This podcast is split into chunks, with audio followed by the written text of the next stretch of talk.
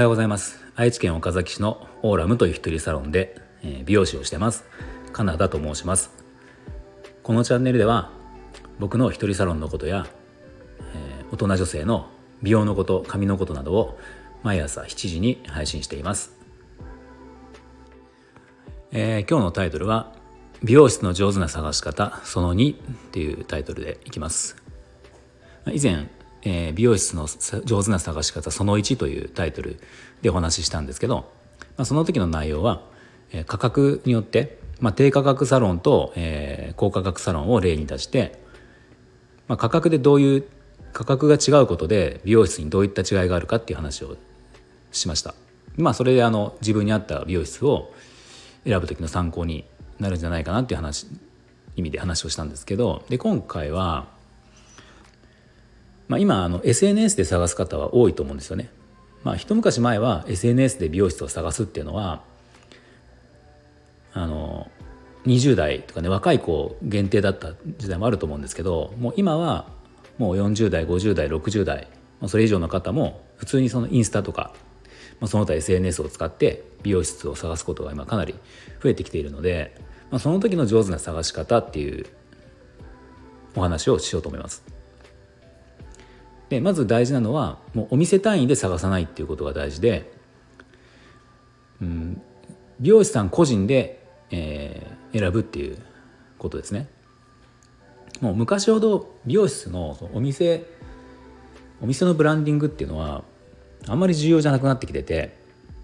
完全に今世の中もそうかもしれないですけど美容師さんの業界ももう完全に今この時代なんですね。一人僕みたいな一人美容師さんも増えているし一人サロンの美容師さんも増えてるしあとフリーランスって言ってあのお店を持たない美容師さんも増えてきているしで昔はそのお店のそのネームバリューとかでこう集客をしてたのもあったんですけど多かった時代もあったんですけど今は個人が発信をそれぞれができるのであのもうどれだけでも自分一人で、えー、集客とか自分のブランディングができるようになったんですね。なので、えー、探そうとし探す側のから見るとあの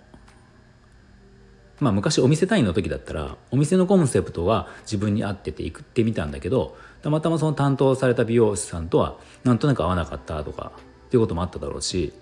まあ、それでもしかしたらじゃあその他の、ね、そのお店気になって最初に行った美容師さんが担当してもらった人がちょっと合わなくてじゃあ次にその店の他の美容師さんに行こうと思うんだけどちょっとなんか前の美容師さんの手前気まずいなみたいなことが、ね、あったりとかもしたかもしれないけどもう今は最初からそのお店ではなくて美容師さん個人を探して、えー、でその人の技術だったり考え方とかっていうのを SNS とかを通してかなり知ることができるのでそこをうまくやると最初からその美容師さん選びっていうの失敗が少ないのかなって思ってるんですね。で実際に僕自身も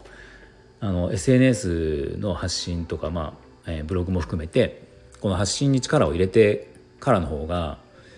その新規のお客様のリピート率というか、まあ、リピート再来店してくれる率もかなり上がってるし、まあ、それって何でかっていうとやっぱりそのもう僕のその SNS を見てくれて僕のところに来てくれてる時点でもう僕のそのやってる技術、えー、仕上げてるスタイルとかその発信してる内容から見える仕事に対する考え方だったりっていうのもある程度見てくれた上であじゃあこの人ちょっと合うかもしれないから行ってみようって思って来てくれてるのでまあ最初からかなりいい印象というかはななんかこうし不安不安半分期待半分みたいなところではなくある程度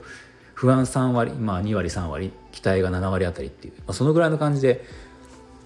来てくれてるお客様が印象としては多いのかなって思ってて、まあ、そういうことが今はねあの探す場ができるので、まあ、お互いにメリットがあるのかなって思うんですね。でそのじゃあ個人、えー、自分、えー、美容師さんをその見つける SNS で見つけるコツっていうのはその探す時に少し細かなキーワードを、えー、検索とかに入れるといいですよね。まあ、例えば、えー、ショートヘアにしたいと思ってショートヘアが得意な美容師さんを探そうとした時に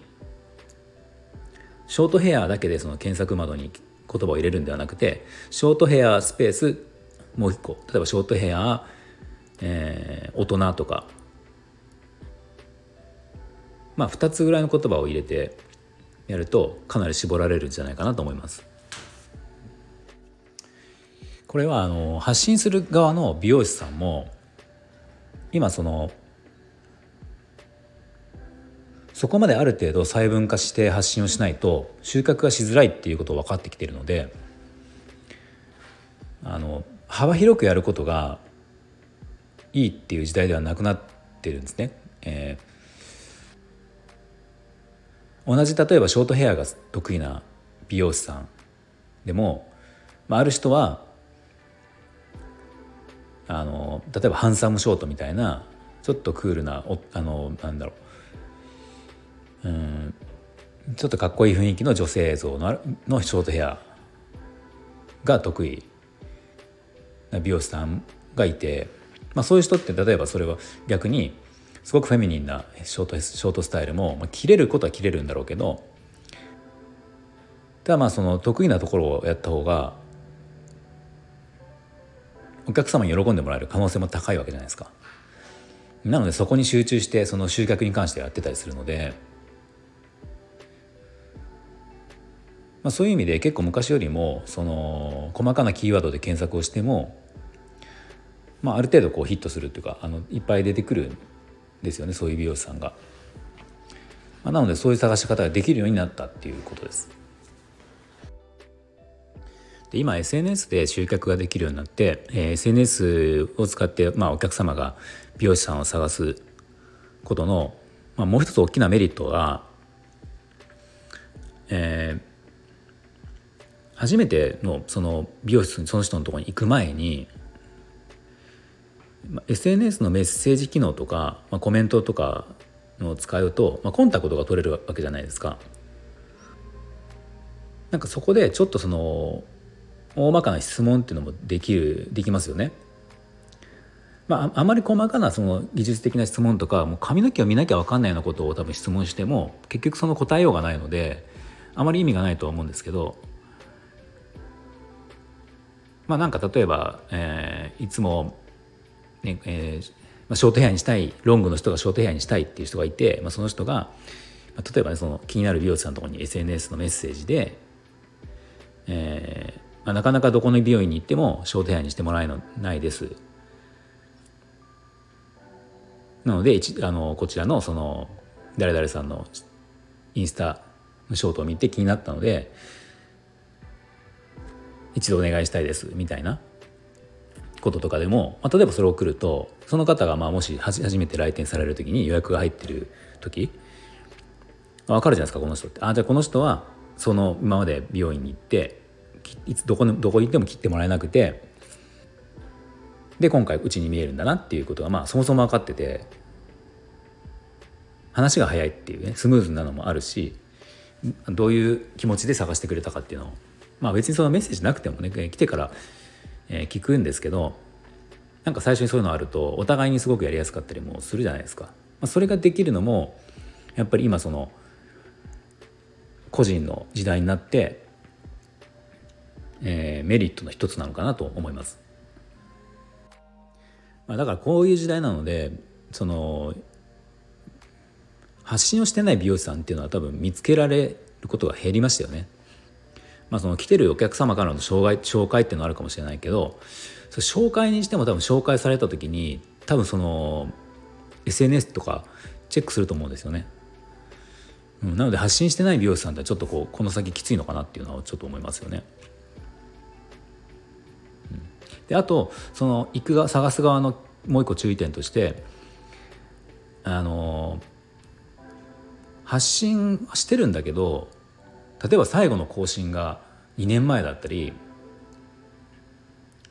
まあ時々しかしてないあのね例えば3か月に1回ぐらいしか更新をしてないとか、まあ、そういうふうだとちょっとなかなかそのその美容師さんの、えー、強みが見えづらいのでまあ毎日ではなくてはいいと思うんですけどそのある程度1週間に何回か定期的にずっと継続して発信をしている美容師さんの方がまあそういう意味では失敗は少ないのかなっていうのはあります。はい、じゃああの今日の内容が少しでも参考になったと思ったらいいねボタンを押していただけると嬉しいです。また今後もあの僕の放送を聞いていただけると思った方はスタンド FM のアプリがもしない方は入れていただいてそうするとそこでフォローができますのでもしよろしければそれもお願いします。はい、じゃあ今日も最後まで聞いていただいてありがとうございました。